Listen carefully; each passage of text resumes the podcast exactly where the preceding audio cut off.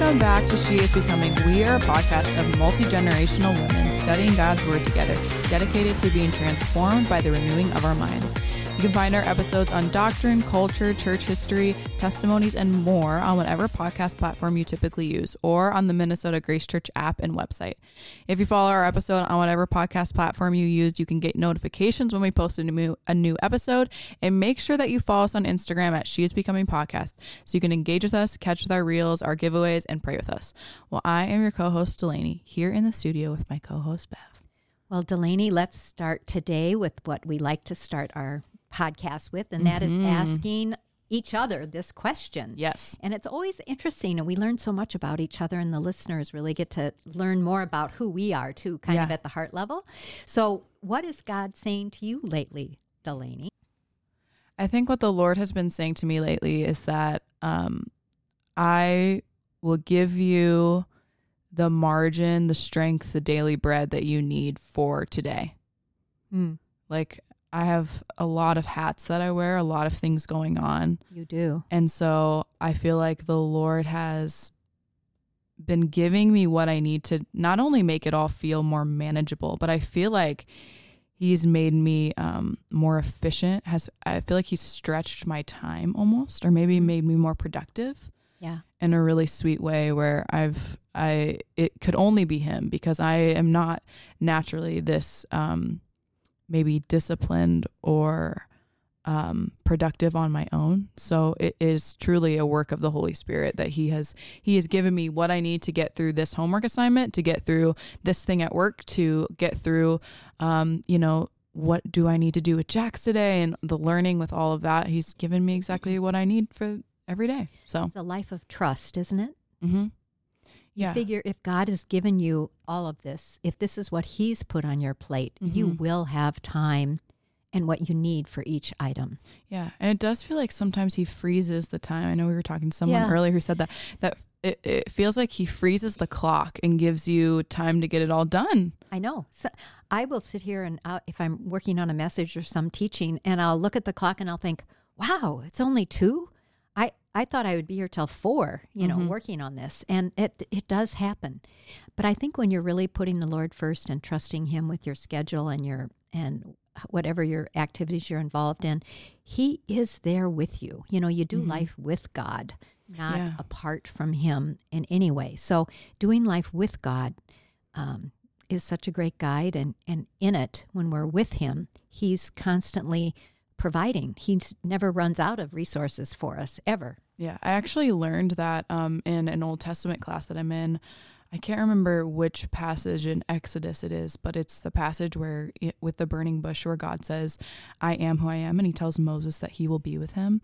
And my Old Testament professor was saying that um, the in the Hebrew, it, it means something closer to, um, I will be who I will be.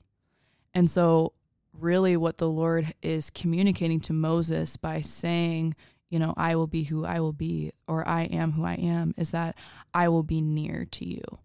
And he he just gets done telling you know Moses to you need to go to Egypt and these are the things that you're going to do to um, I'm going to use you to you know deliver the people from Egypt. And Moses is like I'm not going to be able to do that. I'm I, not your yeah, guy." I'm not your guy.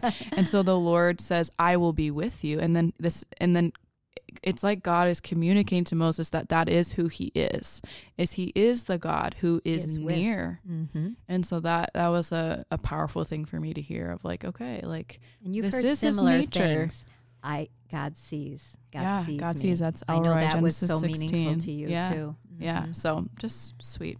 very sweet thanks for sharing that with us Mm-hmm. Thank you so much, Delaney. Love to hear your heart. Well, today we're going to switch gears now. Today we have a church history episode. Today we're going to be talking about one of our favorite groups in Christian history. People often get a wrong idea about this group when they think about the Puritans. The Puritans. And certainly the Puritans didn't do everything right, but there is much we can learn from them and from their mistakes. Now, many think the Puritans were really stuff, stuffy people, bitter, legalists, or some think they were just toxic fundamentalists. This view of Puritanism came much later in the movement, actually, and is not an accurate description of the original Puritans. C.S. Lewis said this about the Puritans We must picture these Puritans as the very opposite of those who bear that name today. Interesting, isn't it? Mm-hmm. He believed we should think of them as young, fierce, progressive intellectuals, very fashionable and up to date.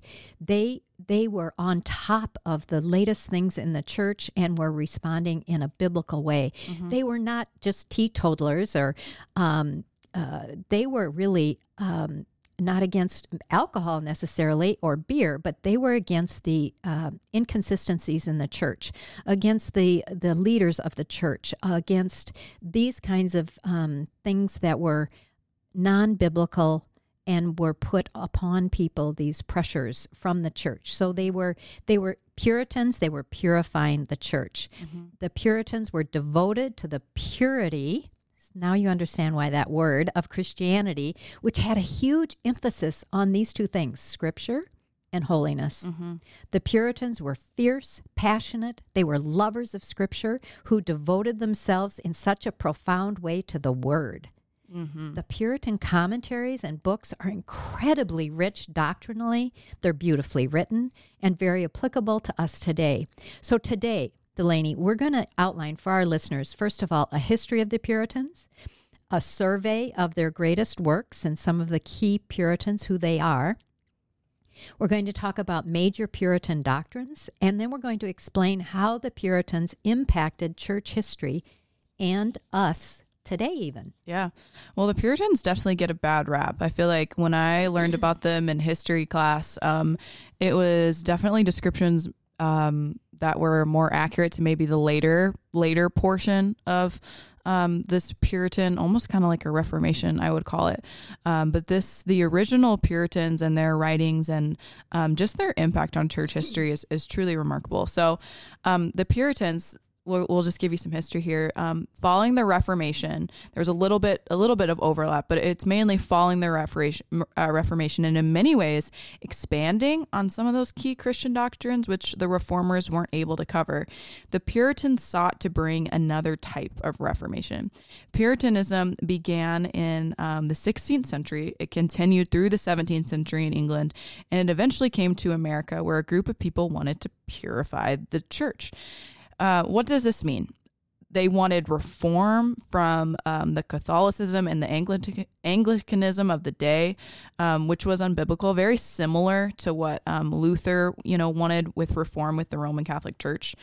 And because of these beliefs um, that the Puritans had, they clashed with the Anglican Church at the time in a lot of ways. One was the popish idolatry that existed within the Catholic Church at the time. Anglican is kind of a sect of Catholicism. Um, popish idolatry was the worship of the saints in Catholicism, and this almost um, godlike treatment of the Pope at the time. This uh, he was given almost like a godlike authority. And the Puritans insisted that this popish idolatry was unbiblical. And they drew on images from scripture and they incorporated them into everyday life as a means to fix their eyes on God. They believed that uh, covenant theology was the means of how we are able to have a relationship with God. And they were greatly influenced by John Calvin. Um, they were strong Calvinists and they were greatly influenced by a lot of the reformers. So what what does that mean exactly? Can you sum that up? What is a Calvinist? Yeah, so Calvinist basically means that um, you believe that before the foundation of the world that God chose you to be saved. Okay. And that, so that's helpful in case yeah, our listeners. That's a general sure. general overview. Yeah. Um, we do have an episode on that though, um, called uh, pre. I think it's what did we call it predestination yes, versus did. free will. Yes. That you can look back on if you want to get more into that. But um, that that that really shows you to just their um, they were dedicated to the Bible, what yes. the Bible said about right. salvation. Right. Um, and so in 1534, King Henry VIII um, separated the Church of England from the Catholic Church. So Protestantism spread rapidly under his reign and under the reign of King Edward VI, who reigned um, a, for six years after. Then, when Queen Mary took over in 1553, she brought Catholicism back as the religion in England. So you can kind of imagine this divide that the Puritans um, were dealing with. You know, you have nearly 20 years of being able to practice, you know, their Protestant faith. This was now taken away.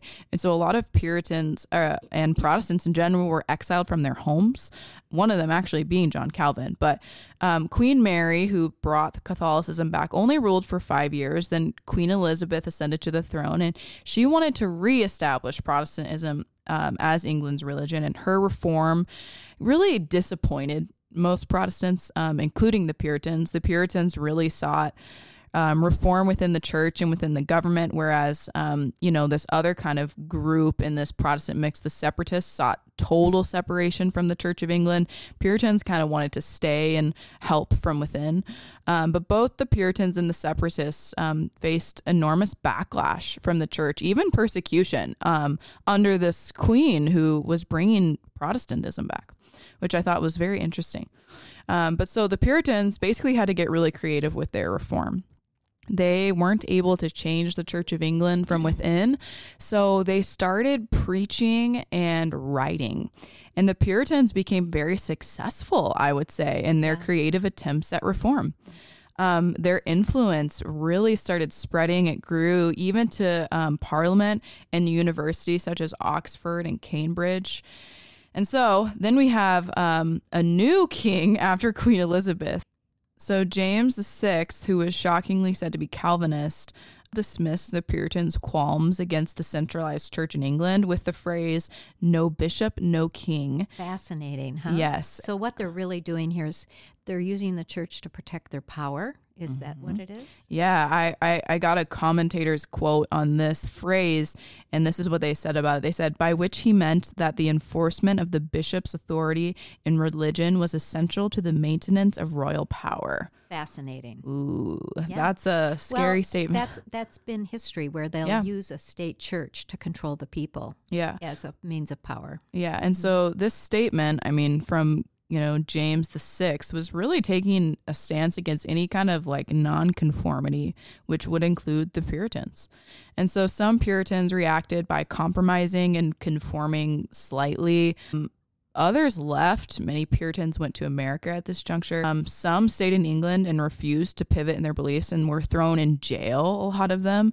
Um, there's some there's some like crazy high percentage out there of like I think it was like 75 percent of Puritan pastors at the time had been had spent time in jail um, for their beliefs. And so the new kings reigned, and you know, yet this Puritan spirit and belief um, still spread like wildfire under all of these new regimes. And you kind of get this sense with all the new rulings, it was this back and forth, back and forth, like, okay, maybe this king will, you know, right. want to purify the church too. And this it, is why you, the church can't depend on politics. Totally. It has to depend on God and his word. Totally. And so, you know, the Puritans though, I really appreciated their devotion though. They they mm-hmm. stayed for in True. general, they stayed mm-hmm. very consistent to scripture mm-hmm. despite all of this back and forth. And so, American Puritanism at this point was um, primarily centralized to the Massachusetts colony. Some of the theology that developed at this point in the American Puritan colony from my research. Um, I think there's some evidence that some of it became unbiblical, um, like very legalistic. Um, so, like, I know that there was this whole thing, this whole uh, policy about how only the elect, which means like the chosen um, by God, could hold political offices. So, I think there de- there definitely is a piece of that um, that I, from what I saw, was mainly in this American Puritanism. Um, but where this can go too far. Yeah, for yeah, sure. get into areas where it's outside church. Yeah, it was a hyper, like a hyper Calvinist, um, I would say. Sure. Uh, this bad theology eventually actually led to the Great Awakening and uh, this Pur- and Puritan leader Jonathan Edwards to speak out against this kind of belief system. So Puritanism is really interesting. Started in Europe, um, spread throughout Europe, did impact America. Jonathan Edwards uh, would have been I think he he called himself a Puritan, but he was a little bit later after yeah. this movement. Yeah. But they still claim him right. from all the research I did. Yeah. So and we'll talk a little bit more about them. So let's go on now and talk about some of those well known people, like Jonathan Edwards, uh, Puritans, and some of their best known written works. This is not an exhaustive list. List. They were very prolific, really, but it will give you the flavor of the people known as the Puritans. Many of these are still read and loved today. Many of them you can be you can find them on Amazon. Oh yeah, there are a lot of them are on Amazon. they are. They are. I was so pleased when I started looking all this up. The first one I want to mention, some of you may be very familiar with. It's it's a prayer book called The Valley of Vision, mm-hmm. and it's written by Arthur Bennett. This is a classic book of prayers on various topics we still can relate to and pray today. If you want to learn how to pray with great fervor, you want to love God and have a high view of God, keep this prayer book in mm-hmm. your library. This book is on my classic shelf and it feeds my soul.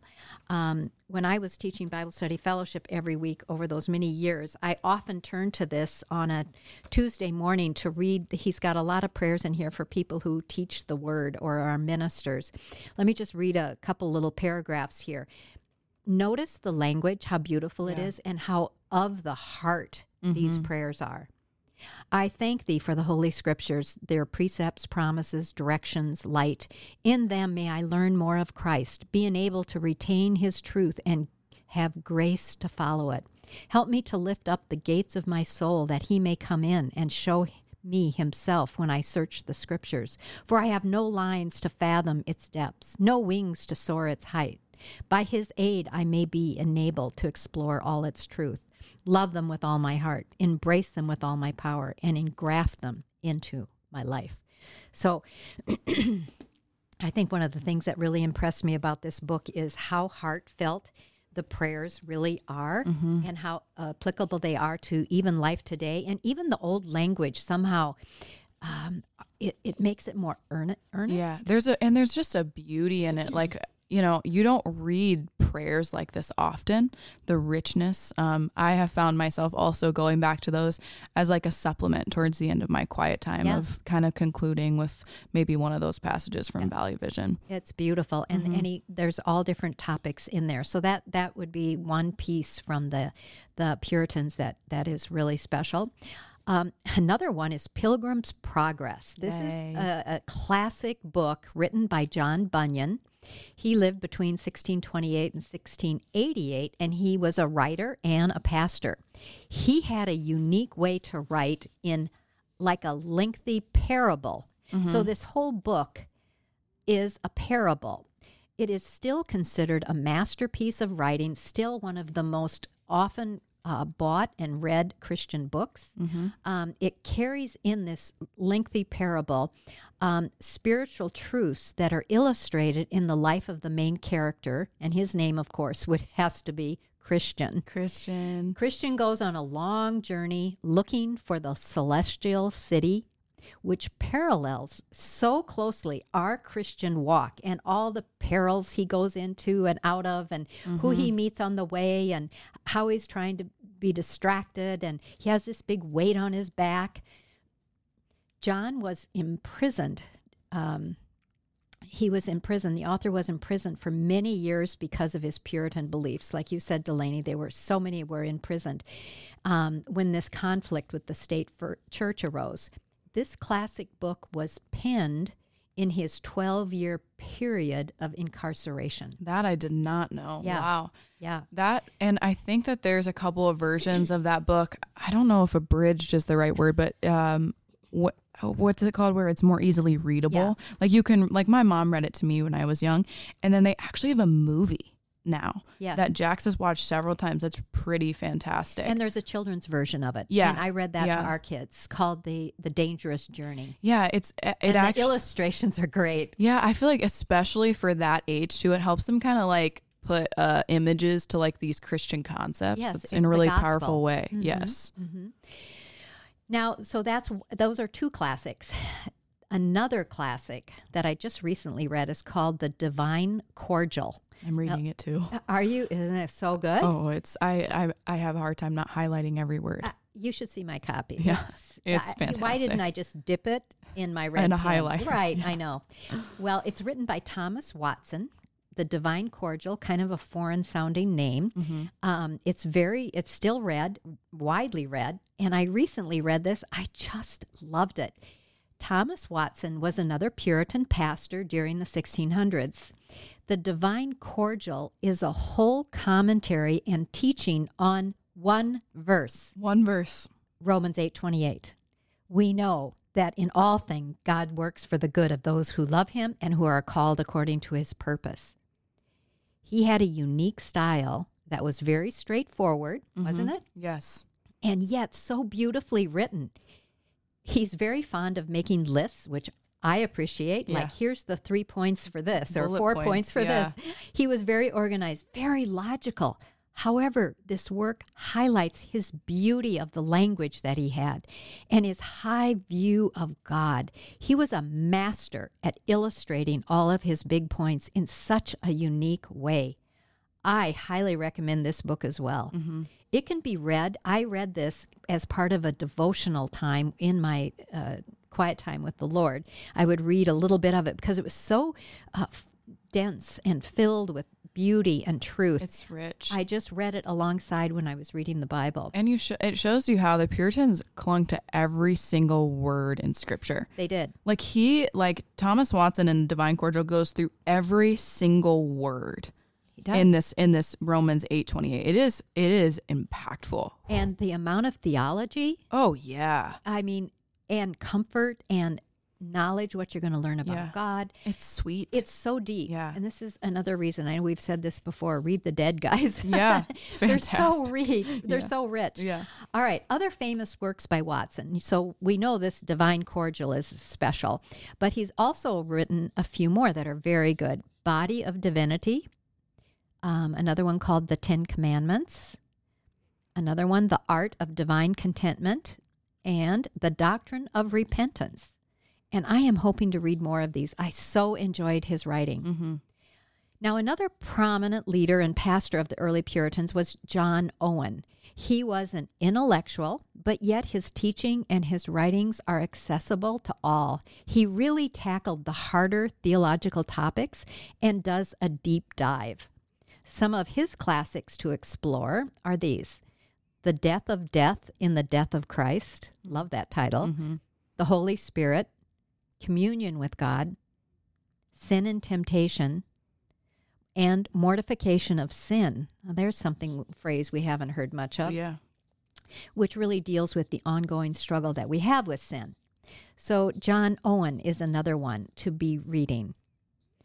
Matthew Henry.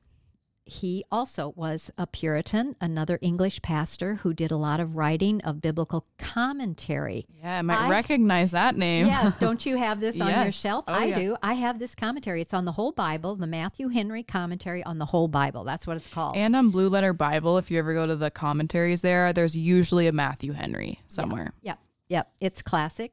Um, the commentary is not overly academic, um, somewhat devotional, and has applications to life. This commentary has truly, Delaney, stood the test Yeah. of time, hasn't it? And here again, we see this very intellectual, yet relatable and interested in educating Christians to know God and to personal holiness. He wanted, these Puritans wanted people to know God's word, Oh, which yeah. was kind of foreign because it was kind of um, the leaders in the church, that early church in Catholicism, were the keepers of the Bible. Yeah. And they didn't think the average layperson could handle it. So you can see how the Puritans and even Matthew Henry writing this commentary was to put the Bible accessible to all. Yeah, and it would have been really scandalous at the time. Truly, truly. Another person you mentioned earlier, Delaney, is Jonathan Edwards, and has to be mentioned along with this because uh, his movement was referred to as the New Light, but it really carried on with many of these Puritans' teachings and ways, which he was greatly influenced by. Edwards didn't live in England. He's the exception. He lived in New England in the United States. Jonathan Edwards is most known for his zealousness and his fire and brimstone style. His famous sermon was Sinners in the Hands of an Angry God. Now, have you read it? No, but Oh. I, I kind of want to now. You do need to read it. I'm kind of scared to read it no, now. no, it's fascinating. Y- yes, yes, it's a it's you need to read this.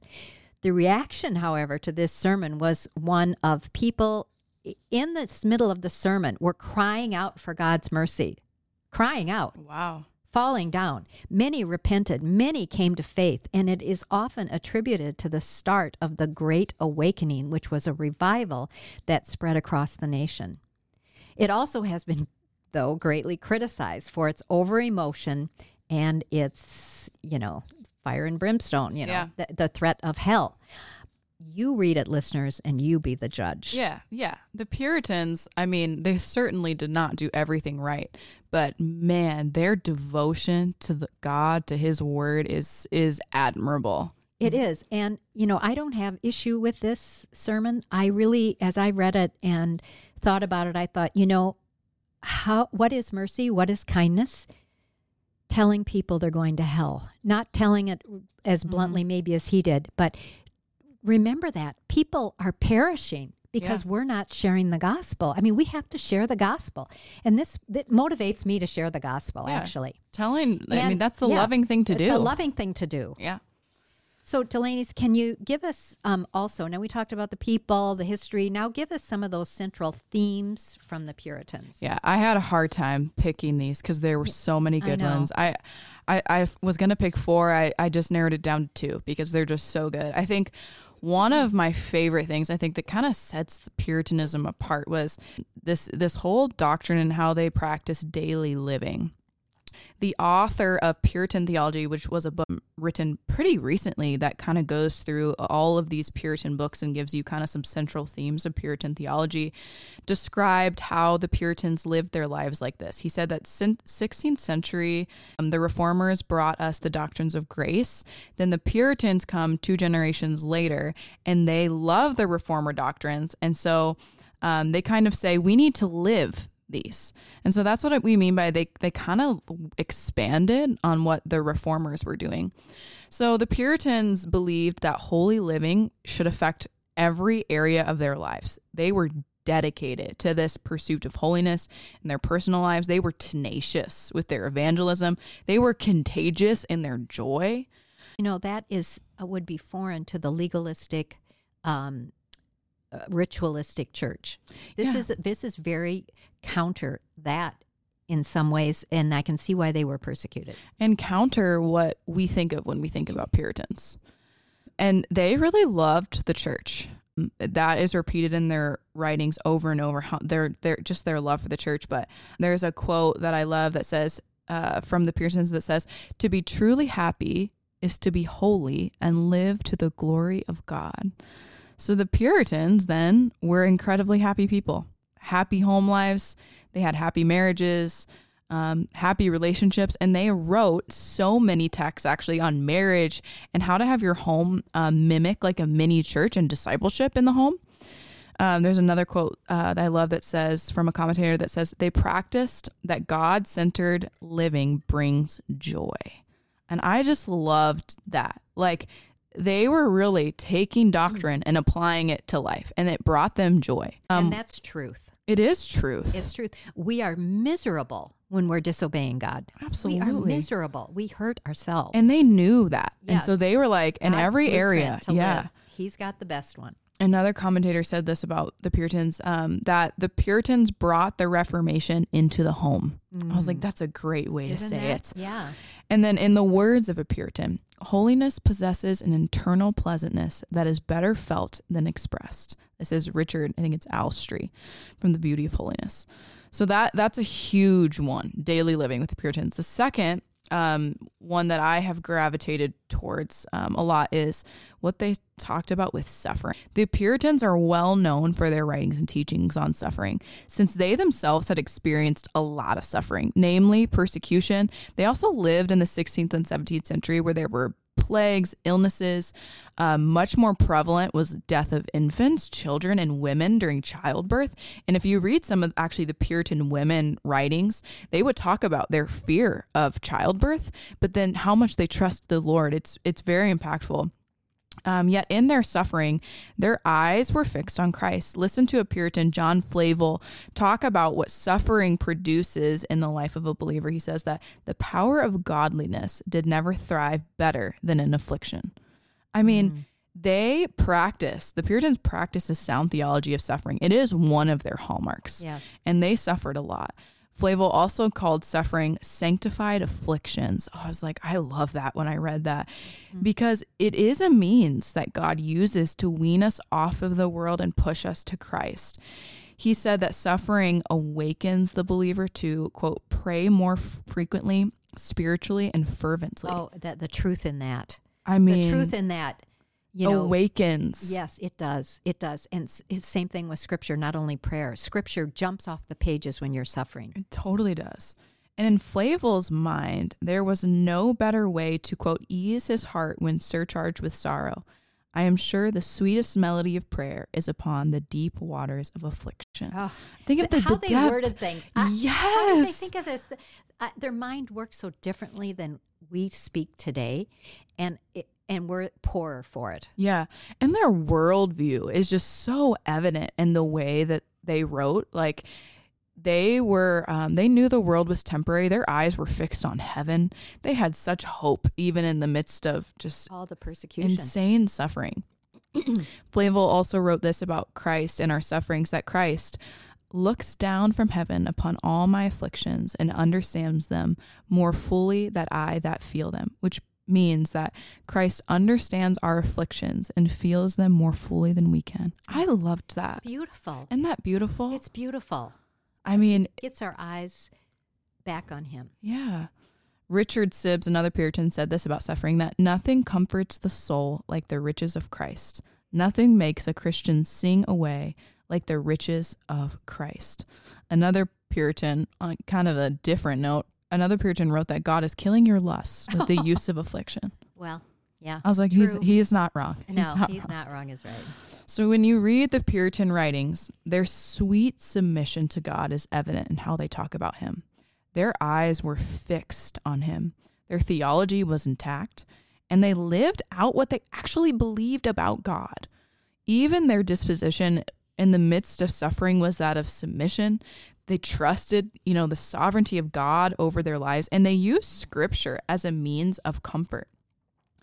Um, it is if you read uh, any of the Puritan writings, it is truly incredible how they can make something that is so maybe theologically hard to understand so easy to understand and then so easily applicable like just the the gift that God gave them in writing this and really cutting to the heart of the doctrine and making it something like okay I can apply this today Exactly. and that's actually how they practiced. They would hear sermons or they would read the scripture and it was like, we do it now.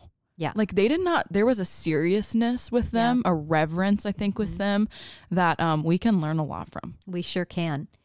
So we want to conclude on how did the Puritans impact church history and how is this applicable to us today? We're going to be brief with this, but Puritans brought and stressed and explained the importance of covenant theology. Uh, we did a podcast on the covenants. Please go back and listen if you're unfamiliar with covenants. Basically, they are promises of God that tie all of Scripture together to reveal the meta narrative of the Bible being that of redemption through Jesus Christ. Yeah, and the emphasis too on this was that the Puritans were like, we can be in relationship with God. It was very countercultural to the type of religion that they grew up to, and they saw they, you know, they learned from covenant theology that God is a personal God, Exactly. and this was not the case that the Anglican Church at the time was teaching. God was not this kind of relational God, so they really emphasized that. Secondly, our Protestant worship is very much in the Puritan way of focus on the word and personal holiness. This is really reflecting, we are a reflection here uh, of that Puritan thought of uh, uh, exalting God the Father, God the Son, and God the Holy Spirit Yeah. through the teaching of His Word and through the worship of His name. Um, also, uh, Puritans made Bible study accessible to every member of the church. And it was so exciting. I was here Wednesday night for the first night of Bible study. The parking lot looked like Sunday morning. And it was There's full, several thousand people in Bible study, men and women. It was amazing. um, it just brought tears to my eyes. I was I, I was in awe Yeah. of God, and I thought only God can do this to draw people. Mhm. But the Puritans knew the importance of Bible study, and obviously, this church is also uh, seeing that importance and how God is drawing people to that. Another thing we learned from the Puritans is we are not a church state. Um, uh, a state church is maybe a better way to put that. Hmm. Uh, it's not a church that's American, and where the uh, government has dictated which Yeah, church like we what go to. religion. Yeah. right? Mhm. Um, and, but the Puritans paid dearly for us to have this Mhm. today, that freedom from government control. Mhm. Um, the Puritans have left for us such a rich legacy of writings that we must familiarize ourselves with their writings. Their writings are a treasure trove of great spiritual devotion, wisdom, and inspiration. Mm. Amen. Oh, Lord, we thank you um, just for the impact of the Puritans in our life today. We thank you for how you have moved throughout church history. Um, I pray that we would also take that charge of personal holiness as seriously as the Puritans did, that we would emulate them as they emulated Christ.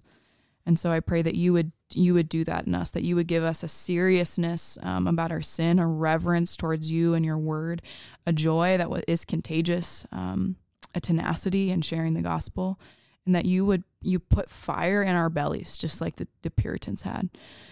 And so, Lord, I pray that for the sisters listening, that you would do that in their heart, that you would do that in the heart of Bev and I.